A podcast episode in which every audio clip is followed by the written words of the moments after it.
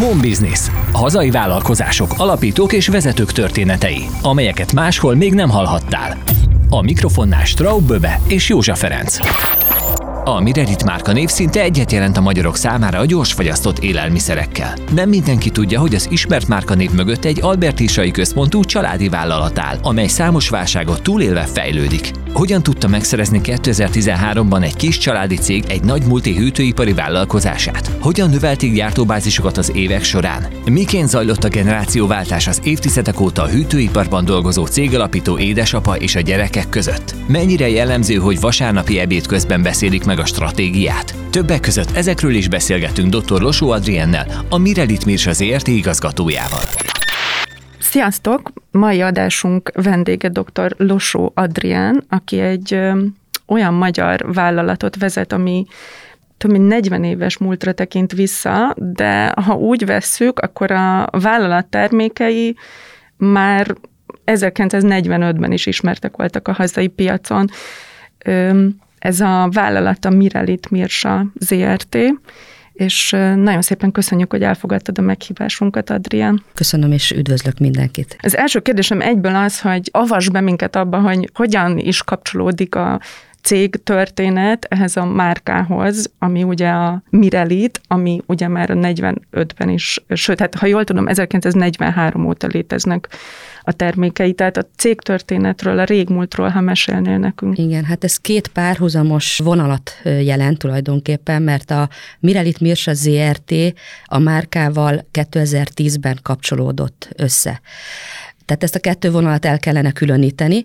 Ugye a mi vállalatunk a gyorsfogyasztott zöldséggyümölcs tésztás termékeket gyárt jelenleg, 2 telephelyen, Albertirsán és Miskolcon.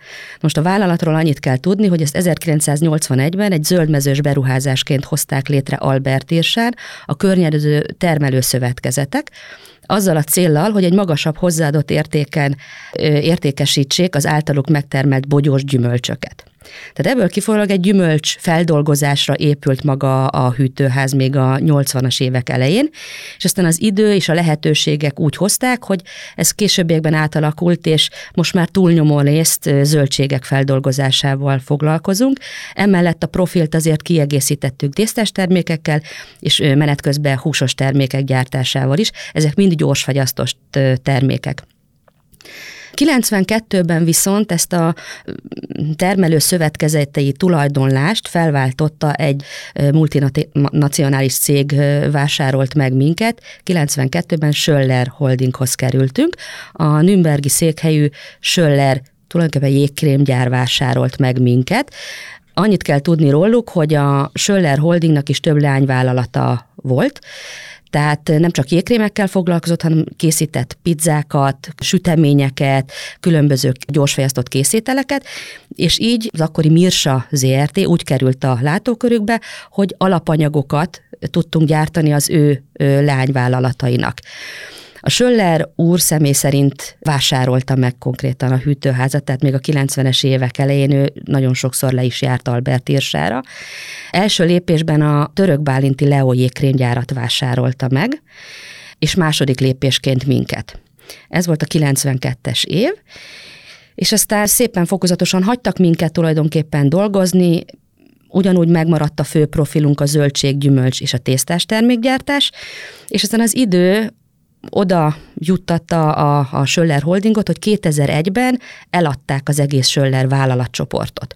Kivette meg egy másik nagy nemzetközi multihálózat, a Nestlé.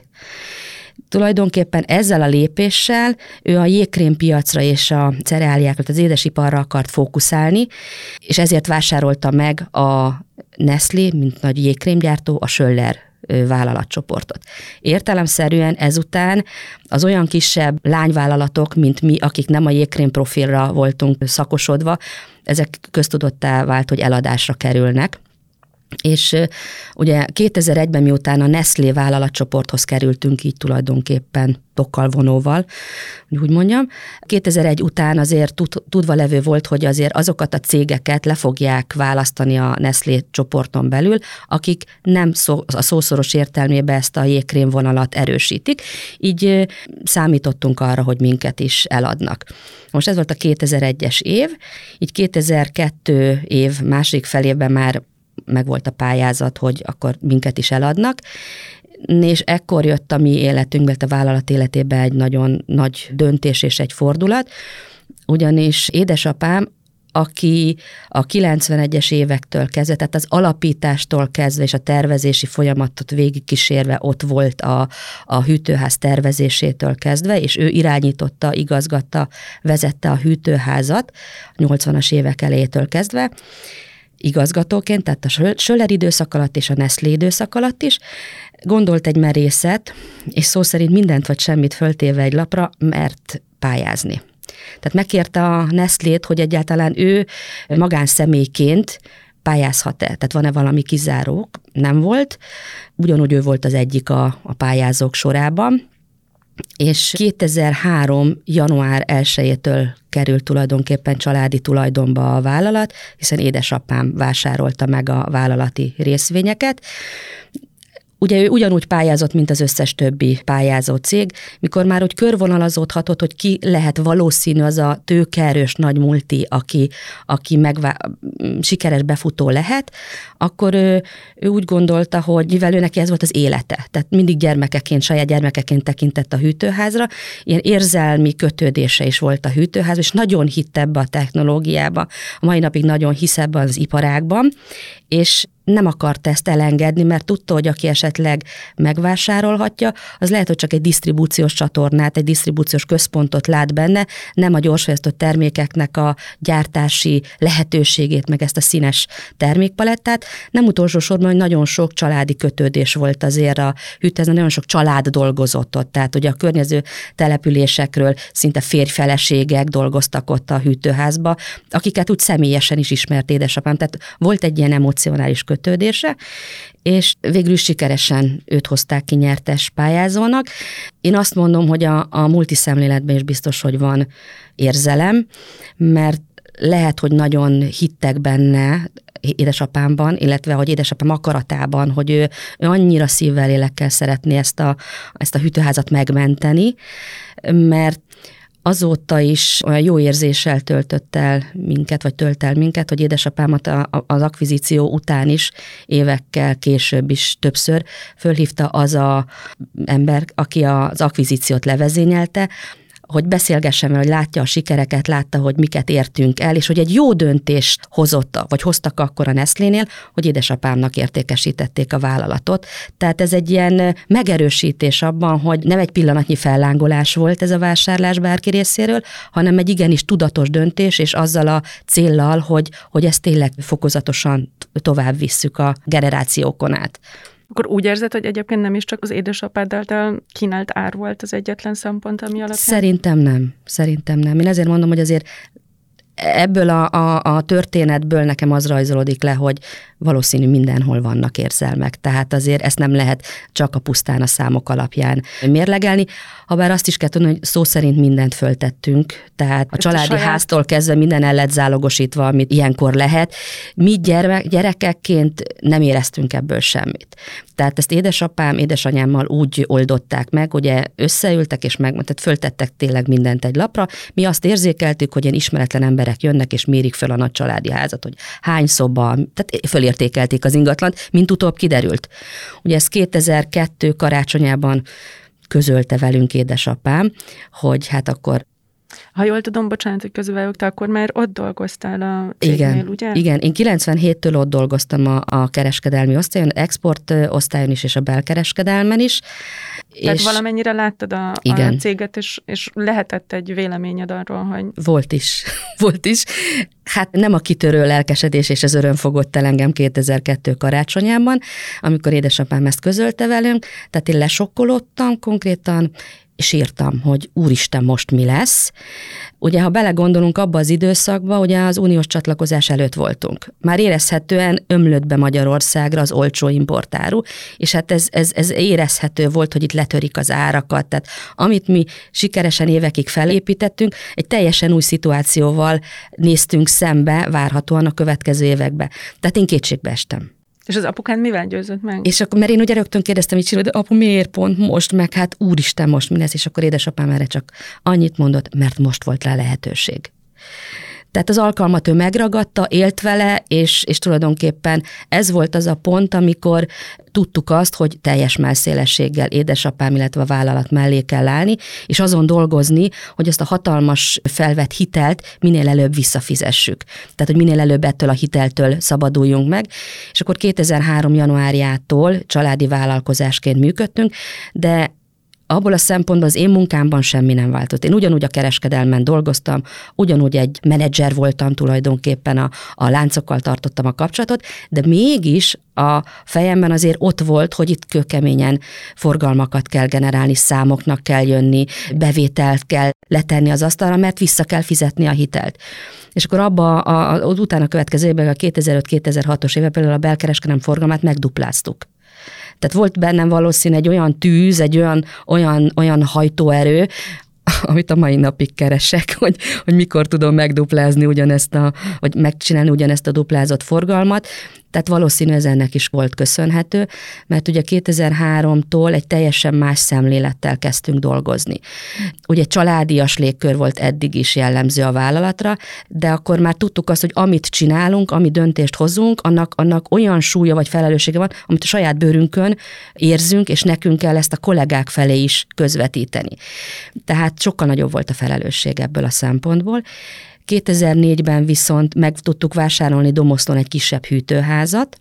Ez nagyon gyors lépés. 2003. Gyors, mert ott is volt egy olyan lehetőség, egy olyan lehetőség adódott, amit megint ki lehetett használni. Ez egy picike hűtőház, ami a környező bogyósok, gyümölcsök feldolgozására hoztak létre annó, és eladásra került. Na most idővel a gyümölcsök, a bogyósok azok eltűntek. Tehát kivágták a cseréket, nem volt mit feldolgozni, úgyhogy akkor átváltottunk, és gyalultököt kezdtünk ott feldolgozni. Tehát meglett a funkciója, de ez tényleg egy picike üzem. Ami nagyobb lépés volt, az a 2006-os év, az is elég viszonylag rövid időintervallumon belül, amikor is a miskolci hűtőipar, tehát a hűtőházat tudtuk megvásárolni, ezzel viszont meg tudtuk duplázni a gyártási kapacitásunkat, és ez volt az egyik olyan nagy lépés, amikor két telephelyen már szinte ugyanazokat a fő nagy gyümölcsöket, vagy zöldségeket, mert ugye ez a fő profilunk most is, ezeket tudtuk dupla olyan mennyiségben gyártani.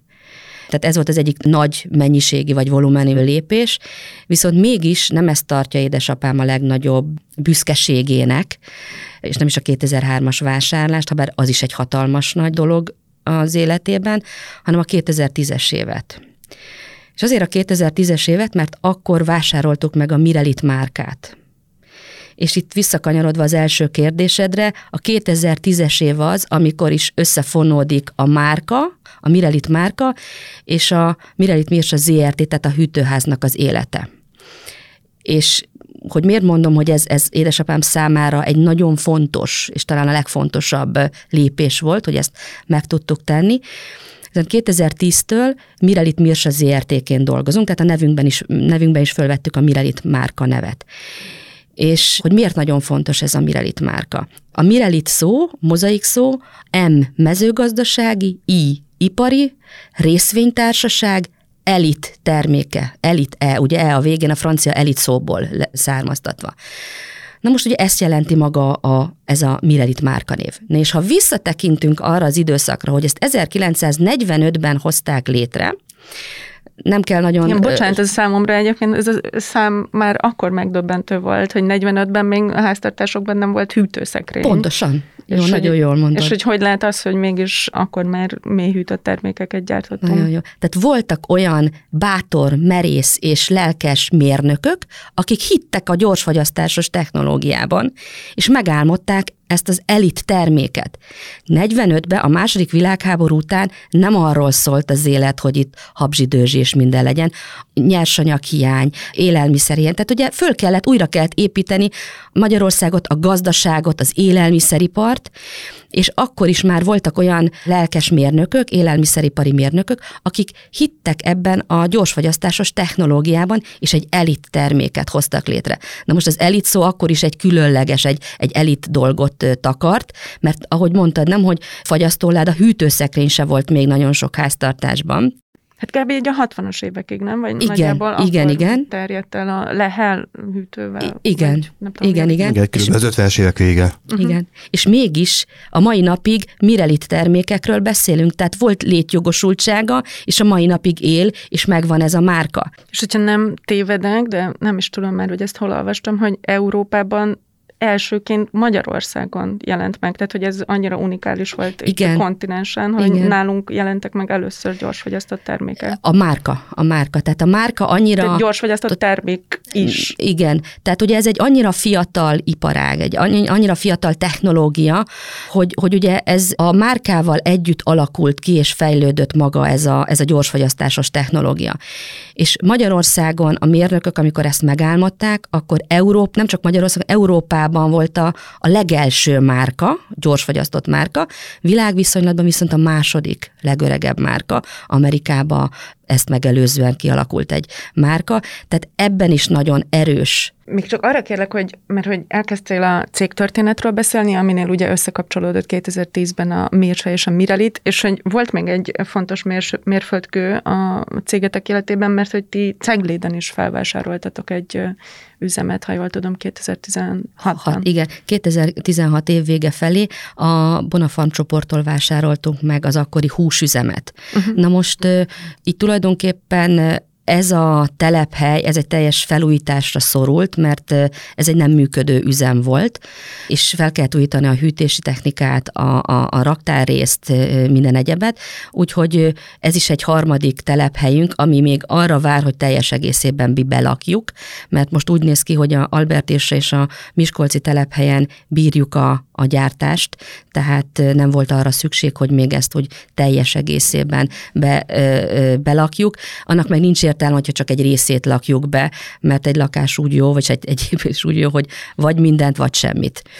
Úgyhogy ez még kicsit várat magára, hogy teljes egészében a funkciójának megfelelően teljes egészében átvegyük. 2016 előtt volt még egy lépés, 2012-ben egy saját húsüzem létrehozása. Igen. Ez zöldmezős beruházás volt? Nem. Ezt úgy kell elképzelni, hogy a miskolci hűtőipar területén volt, illetve van egy olyan épületrész, amit mi kialakítottunk, tehát belülről teljes egészében felújítottuk, és egy húsüzemet hoztunk létre, elkülönítve a nagy alap feldolgozó csarnoktól, tehát egy teljesen elkülönítetten működik, és itt kifejezetten ezeket a Mirelit tradicionális húsos termékeket, mint a májgombóc, májgaluska, bélszíroló, ezeket a húsos termékeket gyártjuk, elkülönítve a zöldséges termékektől.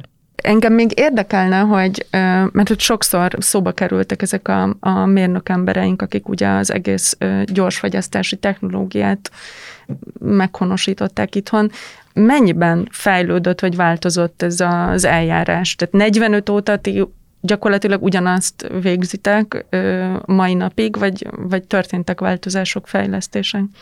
Hát a digitalizáció, illetve a technológia azért nagyon gyorsan fejlődik, tehát ugyanezt az iparágat ugyanúgy elérte, tehát viszont ez egy viszonylag egyszerű technológiáról beszélünk, mert a zöldségek egy tisztítás, mosás után, aprítás után blansírozzuk, ez azt jelenti, előfőzzük, és utána lecsepegtetjük róla a nedvességet, vizet, és tulajdonképpen egy fagyasztó alagúton keresztül lefagyasztjuk a termékeket, tehát nincs benne semmi tartósítószer, semmi hozzáadott egyéb más technológia, emiatt ez viszonylag egyszerű, de...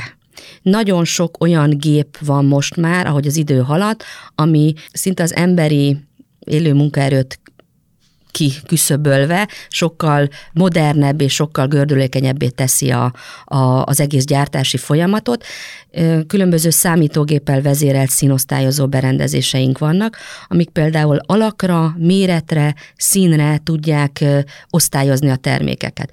Ha belegondolunk abba, hogy régen, még a kezdetek kezdetén, ugye ezeket személyek álltak a vonal szalag mellett, és válogatták a nem megfelelő, például borsó szemeket. Tehát tulajdonképpen ott állt a rengeteg ember, és kis szorgos hangya módjára a kézzel válogatták ki a nem odaillő szemeket. Ezt el lehet képzelni, hogy rengeteg élő munkát igényelt, nem volt annyira 100%-osan megbízható, mert akadhatott még olyan, amiben nem maradt nem odaillő szem.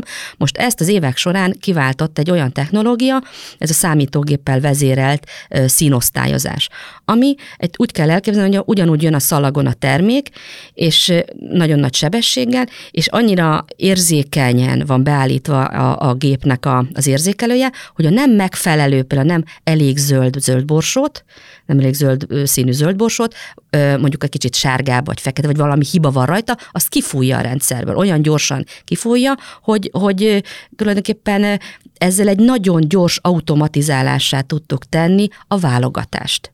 És ugyanígy nagyon sok olyan apró folyamat van, ami egyszerűsíti a feldolgozást, illetve a mindennapi munkának a technológiáját, úgyhogy igen, elért minket ez a változás, hogy az évek során ez fokozatosan ugyanúgy minden gépnél ez megjelent szinte. Tehát egyszerűsödött a technológia, modernebb, jóval drágább gépekre volt szükség, és inkább már olyan szakemberekre van szükség, akik kicsit informatika oldalról tudják ezt kezelni és működtetni a gépeket. Tehát most már nem az van, hogy kalapács vagy csavarhúzó, vagy ha meghúzzuk a csavart, hanem inkább az, hogy ezeket a paneleket hogy programozzák be, milyen érzékenységre rakják például a színosztályozó berendezésnek az érzékenységét. Említetted, hogy 2002-ben, mikor ugye megvásárolt, vagy édesapád bejelentette karácsonykor, hogy igen, ez a cég megvásárlása fog kerülni általatok, akkor te sírtál, igen, nem örömödben. Hát igen. És ehhez képest, ahogy végigmondtad a cégnek a történetét, azért 2-3 évente egy új telephelyel kell bővülni. Igen. Ugye akkor neked az volt a félelmed, hogy csatlakozunk az Unióhoz, jönnek be az olcsó importtermékek, ehhez képest mégis egy hatalmas nagy gyártókapacitás bővítést kellett csinálni.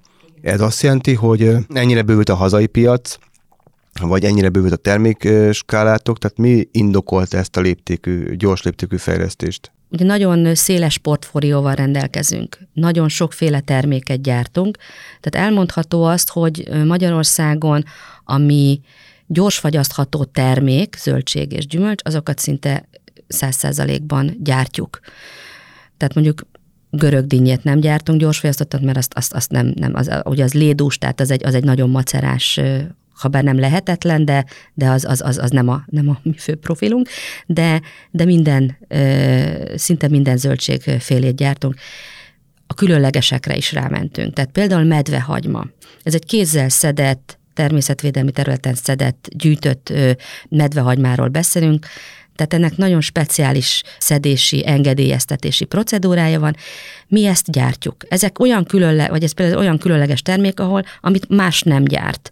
És nagyon sok olyan terméket is próbáltunk, akár a tésztás termékek vonalában fejleszteni, ami kicsit egyedivé tesz minket. Ennek köszönhetően nem csak Magyarországon, hanem az exportpiacokon is nagyon népszerűek ezek a termékek. Például büszkék vagyunk arra, hogy az arab piacokon Mirelit márka név alatt forgalmazzuk a kis kiszerelt termékeinket, és az értékesítésünk arányában is nagyon nagy részt képvisel az exportpiac. Ez milyen nagy ságrendet? Ugye a fő exporttermék az a csemege kukorica Magyarországon. Tehát csemege kukoricát fagyasztva Magyarországon a magyar fogyasztó nem nagyon eszik, mi inkább borsósok vagyunk, tehát Magyarországon a magyar ember inkább a borsóleves, borsófőzeléket, a zöld borsót szereti, jobban preferálja. Külföldön viszont a borsó előtt, illetve borsó mellett inkább a kukorica a legnépszerűbb, ezért a csemege kukoricából nagyon nagy mennyiségeket, illetve azt mondom, hogy a 99%-a szinte exportra megy a gyorsfagyasztott kukoricából, és ez is a fő termékünk. Tehát ebből a kukoricából több ezer tonnát gyártunk, több ezer tonnát adunk el szerte a világon. Érdekes, hogy például Chilébe is értékesítettünk gyorsfagyasztott kukoricát, ami például Chile a kukorica hazája, vagy nem tudom hányféle fajta kukoricával lehet ott találkozni, mégis tudtunk oda is értékesíteni gyorsfagyasztott kukoricát. Ugye itt nem mindegy a minőség, nem mindegy az, hogy milyen specifikációval gyártja, vagy termelteti valaki a kukoricát, és a magyar kukorica azért világviszonylatban nagyon közkedvelt, nagyon népszerű, szeretik, és ugye itt van ennek a jelentősége, hogy igen, nagyon nagy kereslet is van rá. Ezt a fajta üzembővülést az exportbővülés indokolta. Tehát például Miskolcon a két fő termékünk a kukorica és a borsógyártásnak az a fő bázisa. Albertirsán meg ott is gyártjuk ezeket, de mellette minden egyéb más apróbb volumenű termékeket gyártunk. Tehát a sóska, a paraj, a kapor, a petrezselyemzöld, ezeket a leveles termékeket például csak Albertirsán gyártjuk. És minden exportpiacon saját márkanév alatt jelentek meg, vagy van bérgyártás is, és más márkanév? Persze van bérgyártás is, de az exportpiacoknak a túlnyomó része azt úgy kell elképzelni, hogy ilyen ipari felhasználás szinte. Tehát ugye ezek a nagy ipari vevők, akik nagyobb kiszerelésben, nagyobb volumenben viszik el a kukoricát, vagy a termékeket, és aztán ők utána esetleg kicsomagolják, és ők felhasználják, de persze van olyan kis kiszerelt márka, amit kvázi saját márkaként, tehát nem a Mirelit márkaként, hanem az adott cégnek a saját márkájaként már közvetlen kis kiszerelt formában csomagolunk és gyártunk. A hazai piac mennyiben változott az átvétel óta, 2003 óta? Hát érdekes a kérdés, mert ugye az átvétel óta ugye unióhoz, hogy csatlakoztunk, megnyílt a piac. Megnyílt a lehetőség az import áruk beérkezésére, ezért ugye mindenki nyitott lett arra, és az elején szinte el volt ájulva mindenkit, hogy mert egy külföldi termék, hogy az biztos jobb, mert hát az másabb, mert mégis külföldről jön be. Holott a magyar termék, tehát az, hogy egy magyar mezőgazdasági terméket, mikor tudjuk, hogy az itthon készült, milyen alapanyagokból, milyen körülmények között, sokkal biztonságosabbnak érezhetnénk, és érezhetjük is. Tehát akkor nagyon nagy volt a verseny, amikor beözönlött az uniós csatlakozás után az import áru. Emiatt nagyon nagy volt a verseny, hogy ki tud piacon maradni. Ugye akkor már megjelentek ugye a különböző, nem megjelentek, már megvoltak a különböző márkák, különböző gyártóknak a márkái.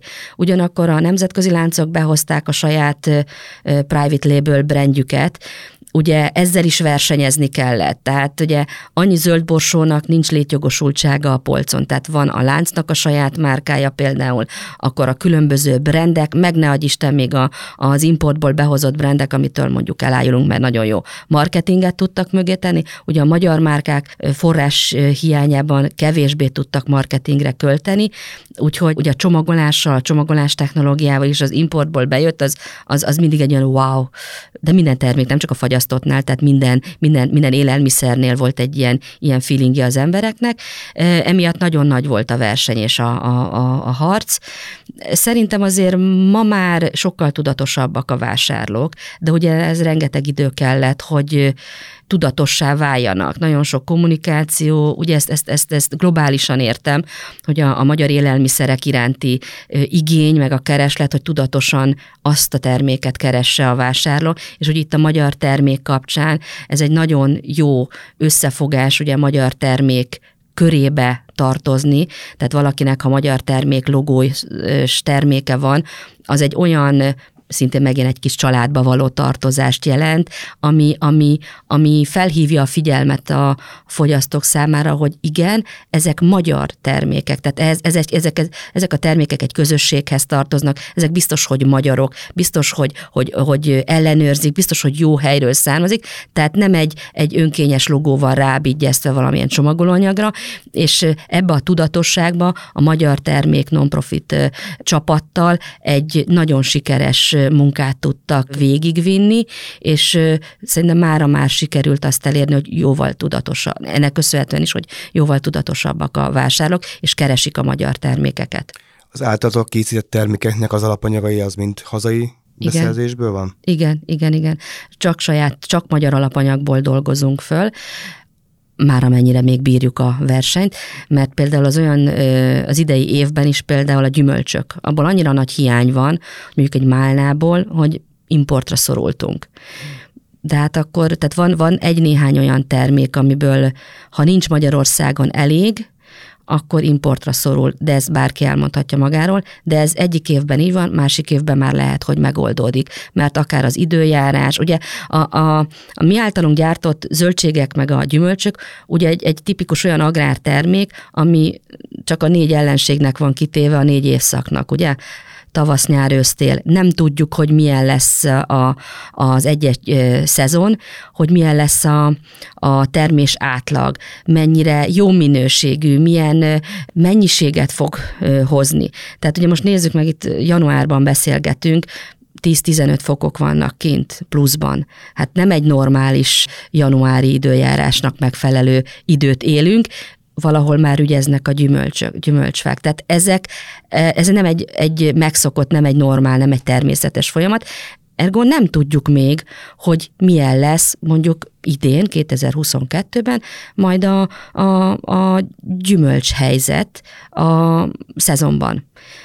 Hogyha most itt minden elkezd ilyen jó melegben ügyezni, és jön egy késői fagy, ami még teljesen benne van ugye február-március még simán jöhet, akkor könnyen lefagynak, akkor megint egy nagyon nehéz évnek nézünk elébe gyümölcs szempontjából. De nincs ez másképp a zöldségeknél. Most, hogy ilyen nagyon kellemes idő volt, most például mi december közepéig tudtunk répát feldolgozni, mert nem volt fagy, nem fagyott még a talaj, tehát volt lehetőség nyersanyagot feldolgozni. Ha most decemberben mondjuk mínusz 10-15 fok lett volna, biztos, hogy nincs olyan nyersanyag, ami a fagyokat kibírja, és lehetett volna feldolgozni. Most egy ilyen időszak volt. De nem tudjuk, hogy ez most jövőre, vagy 2 hónap múlva milyen időt fog, vagy milyen időjárás lesz, és milyen termékeket tudunk gyártani.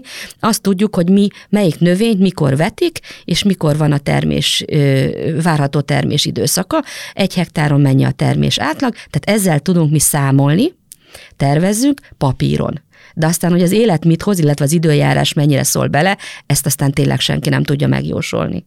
Ti a 2003-as felvásárlás óta családi vállalkozásként működtök. Minden családtag itt dolgozik, vagy? Vagy csak te, meg is ez? Ez úgy van, hogy én 97-től ott dolgoztam a hűtőházban, a mai napig.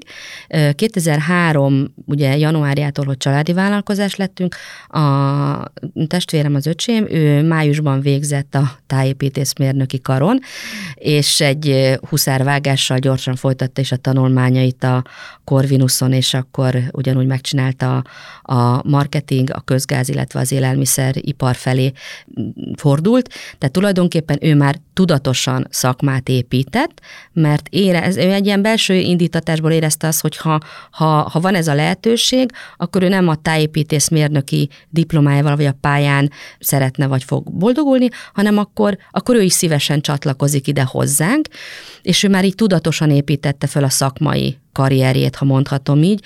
Ő konkrétan a csemege kukorica táplálkozás tudományából doktorált, tehát ő már így építette föl az ő szakmai tudását. Míg én 97 óta belecsöppenve sodródtam tulajdonképpen ezzel a dologgal, és én maradtam a kereskedelemnél, illetve a gazdasági területnél, és így 2003-tól, hogy a testvérem is csatlakozott hozzánk, 2012 volt egy olyan pont, amikor megosztottuk egymás között a területet és a feladatokat, amikor is az igazgatói pozíciót ketté választottuk, tehát mind a ketten igazgatók vagyunk, mind a ketten ugyanúgy párhuzamosan egymás mellett dolgozunk.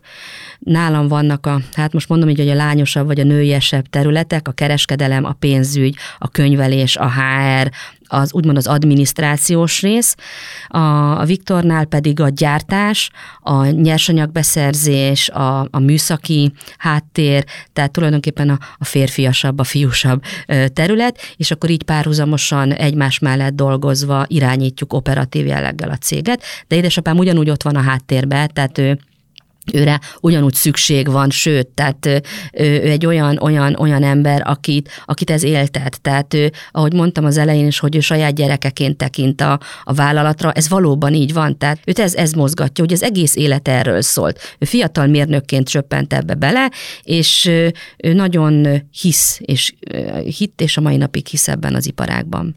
És mennyire volt gördülékeny, bár mondtad, hogy az édesapád azért meg így részt vesz aktívan az irányításban, de mennyire volt gördülékeny, vagy egyértelmű így a generációváltás?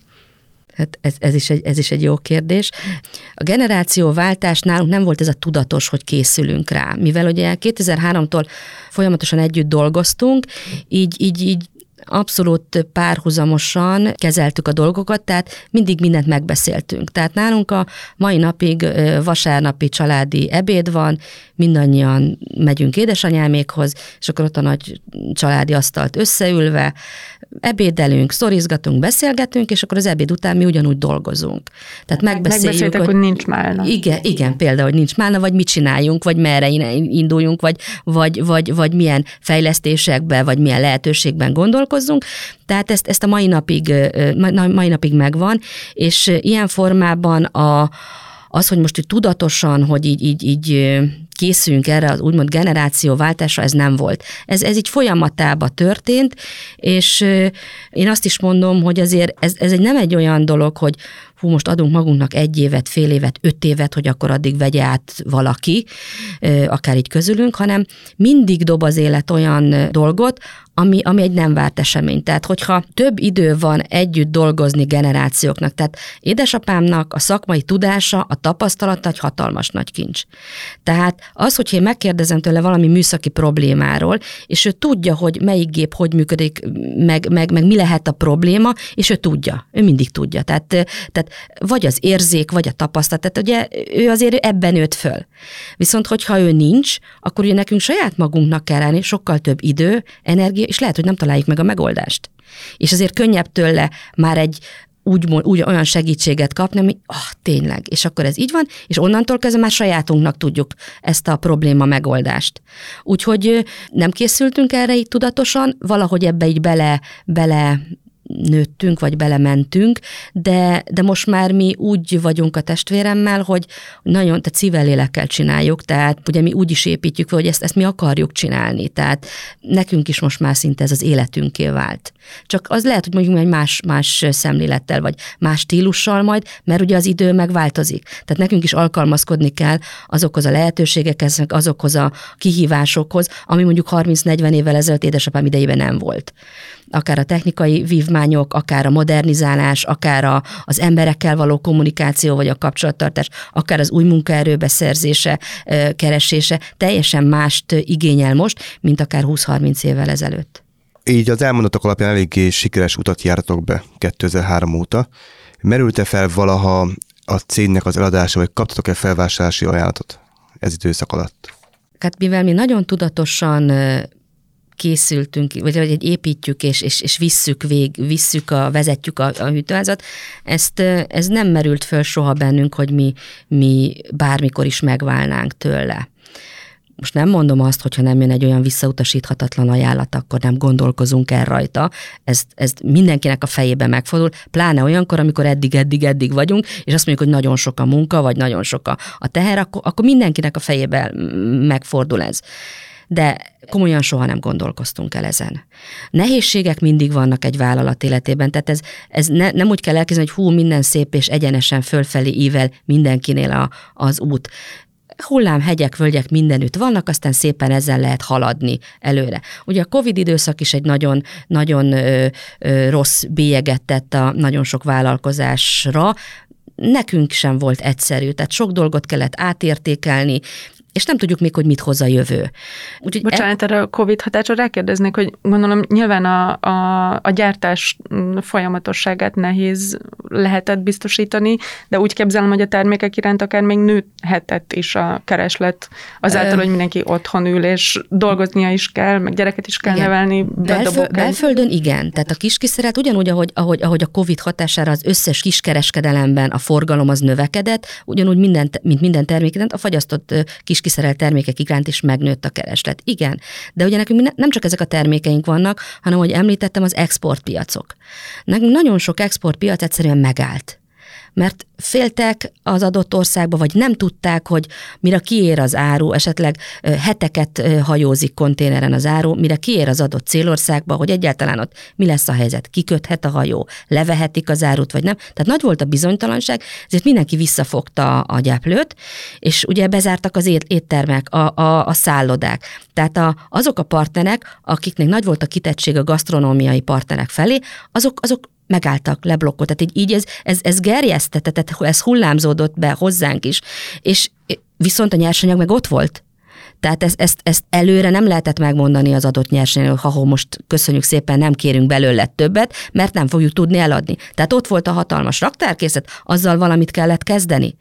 És akkor át kell struktúrálni, hogy akkor kinek, hova, milyen felállással, kinek mit értékesítsünk, mert az élet nem állt meg. Tehát ebből a szempontból ez megint egy olyan helyzet volt, amivel előtte nem találkoztunk. Most itt vagyunk 2022-ben, nem tudjuk még, hogy milyen lesz az elkövetkező év, vagy az évek, mert nem tudjuk, hogy ezzel a Covid-dal mennyire kell együtt élnünk, vagy mennyire kell hozzászoknunk, vagy mennyire változtatja meg majd az emberek akár étkezési szokását, akár étterembe való járkálást, vagy minden egyéb olyan dolgot. Úgyhogy sok olyan újítás van, amivel például még ezek miatt nem nagyon mertünk kijönni, mert nagy a bizonytalanság ebben a szempontból. És összességében akkor például a 20-as évet ezt hogy zártátok mondjuk 19-hez képest? Hát a 20-as évünk nagyon rossz volt. Uh-huh. Ugye a Covid az nagyon erősen rátette a bélyegét a forgalom szempontjából, és a 21-es évünk az már sokkal jobb, de még mindig nem az a szint, amit Isten igazából szeretnénk. Ugye emiatt vissza is kellett fognunk a gyártási kapacitásokat is, tehát azért óvatosabban mertünk gyártani, mert nem tudtuk, hogy milyen mennyiségre lesz kereslet vagy igény, de nagyon bizakodunk a 2022-es év tekintetében.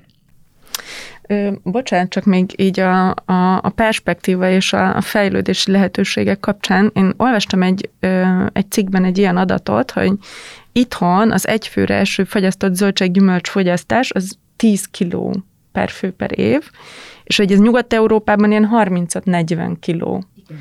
És hogy ebben ennek a különbségnek az áthidalásához mi kellene? Tehát új termékek kellenek, nagyobb vásárlóerő, mit láttok? Ez erre egy lehetőségként lehet tekinteni? Igen, itt látszik, hogy mekkora lehetőség van ebben. Tehát ugye ma Magyarországon még tehát a nyugati kultúrákhoz képest jóval kevesebb mennyiségű fagyasztott terméket fogyasztanak.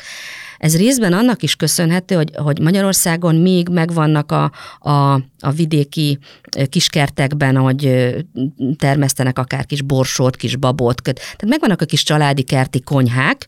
Ezek már ugye részben eltűnnek, tehát, de még azért sok helyen ott van, és inkább a frisset, vagy ha ő megtermeli, akkor lehet, hogy magának lefagyaszta azt a saját kis kertbe termett borsóját, vagy a kis paradicsomot, vagy bármi egyebet. Ugyanakkor a készétel kategória, ami mondjuk egy gyorsan, finomat, egyszerűen mikróval vagy serpenyővel megmelegített készétel, az meg egyre népszerűbb. Mert ugye a generációk, a fiatalos lendület, az, hogy nincs időnk főzni, nincs időnk arra, hogy most otthon nagy családi ebédeket, vacsorákat főzőcskézzünk, mit csinálunk? Egy-két fős háztartás, egy gyorsan elkészít egy pizzát, egy fagyos pizzát betesz és elkészít, mint hogy elmenjen vagy rendeljen. Lehet, hogy esetleg az olcsóbb is egy fagyos elkészíteni. Tehát mivel az életminőség és a háztartások is, életminőség változik, a háztartások száma csökken, ezért az ilyen gyorsan elkészíthető, gyorsfogyasztott készételeknek a lehetősége, meg a értékesíthetősége az meg növekedni fog, de ez nem egy Ez egy lassabb folyamat, de nem feltétlen kell annyi időt várni rá, mint amennyi a nyugati kultúrákban kellett, hiszen mi ugyanezt a nyugati kész anyagokat kapjuk. Tehát ami korábban elképzelhetetlen volt, hogy különböző tehát olyan termékeket fagyasszanak le, mondjuk gondoljunk egy hamburgerre. Tehát évekkel ezelőtt az egy elég furcsa elképzelés volt, hogyha valaki hamburgert akar venni, akkor elmegy egy fagyasztott vagy egy előhűtött hamburgert megvenni, mert bemegy bármelyik gyors étterembe, vagy egy ilyen gyors, frissen ott elkészített. Most meg sokan megveszik, berakják otthon a fagyasztóba, jó, ha nem eszik meg rögtön, akkor jó az bármikor elővenni, és akkor szinte ugyanolyan, mint egy friss. Tehát ugye ez a gyorsaság, meg ez a felfokozott életstílus azért ezt is előtérbe fogja hozni, és így könnyen tud növekedni ez a szegmens is. Tehát akkor ti a következő évekre alapvetően növekedést vártam? Mindenképpen, igen. De szerintem ez az egész iparág. Igen. Neked van még valamiben? Igen, én még megkérdezném, hogy mire tekintetek a legnagyobb kihívásként? Lehet ez az éghajlatváltozás, lehet a szűkös munkaerő, szakképzett munkaerő állomány. Igen, a következő években szerintetek mi lesz ugye a legnagyobb kihívás? Hát az időjárás az mindig kihívás. Azt szinte már megszoktuk, hogy ez mindig változik. Tehát ez olyan dolog, amivel tervezünk, hogy nem tervezhető. Ami szerintem az elkövetkező években, ha nem történik rá valami megoldás, akkor mindenki számára nagy kihívás lesz, ez viszont a munkaerő kérdése. És most már nem csak a szakképzett munkaerő, hanem általánosságban a munkaerő kérdése. Tehát én nem tudom, hogy hova tűnt a munkaerő, vagy aki akar dolgozni, csak azt látom, hogy nincs.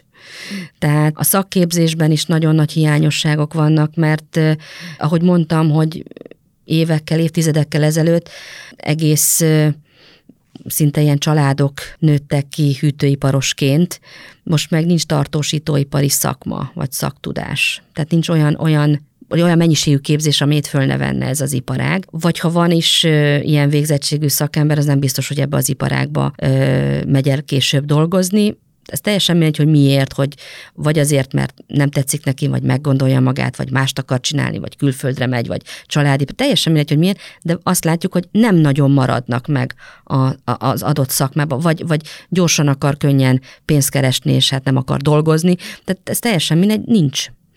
De most már a kétkezi munkás erő is hiányzik egyre inkább, és persze ezt foldozgatjuk, meg mindig valahogy megoldjuk, de egyre nehezebb. Tehát korábban sokkal jobban lehetett ezt tervezni. Tudtuk, hogy mikor milyen termény jön, milyen munka, mennyi létszám kell rá, az megvolt, kész, hátradöltünk. Most egyik napról, egyik hétről a másikra változás, változik minden.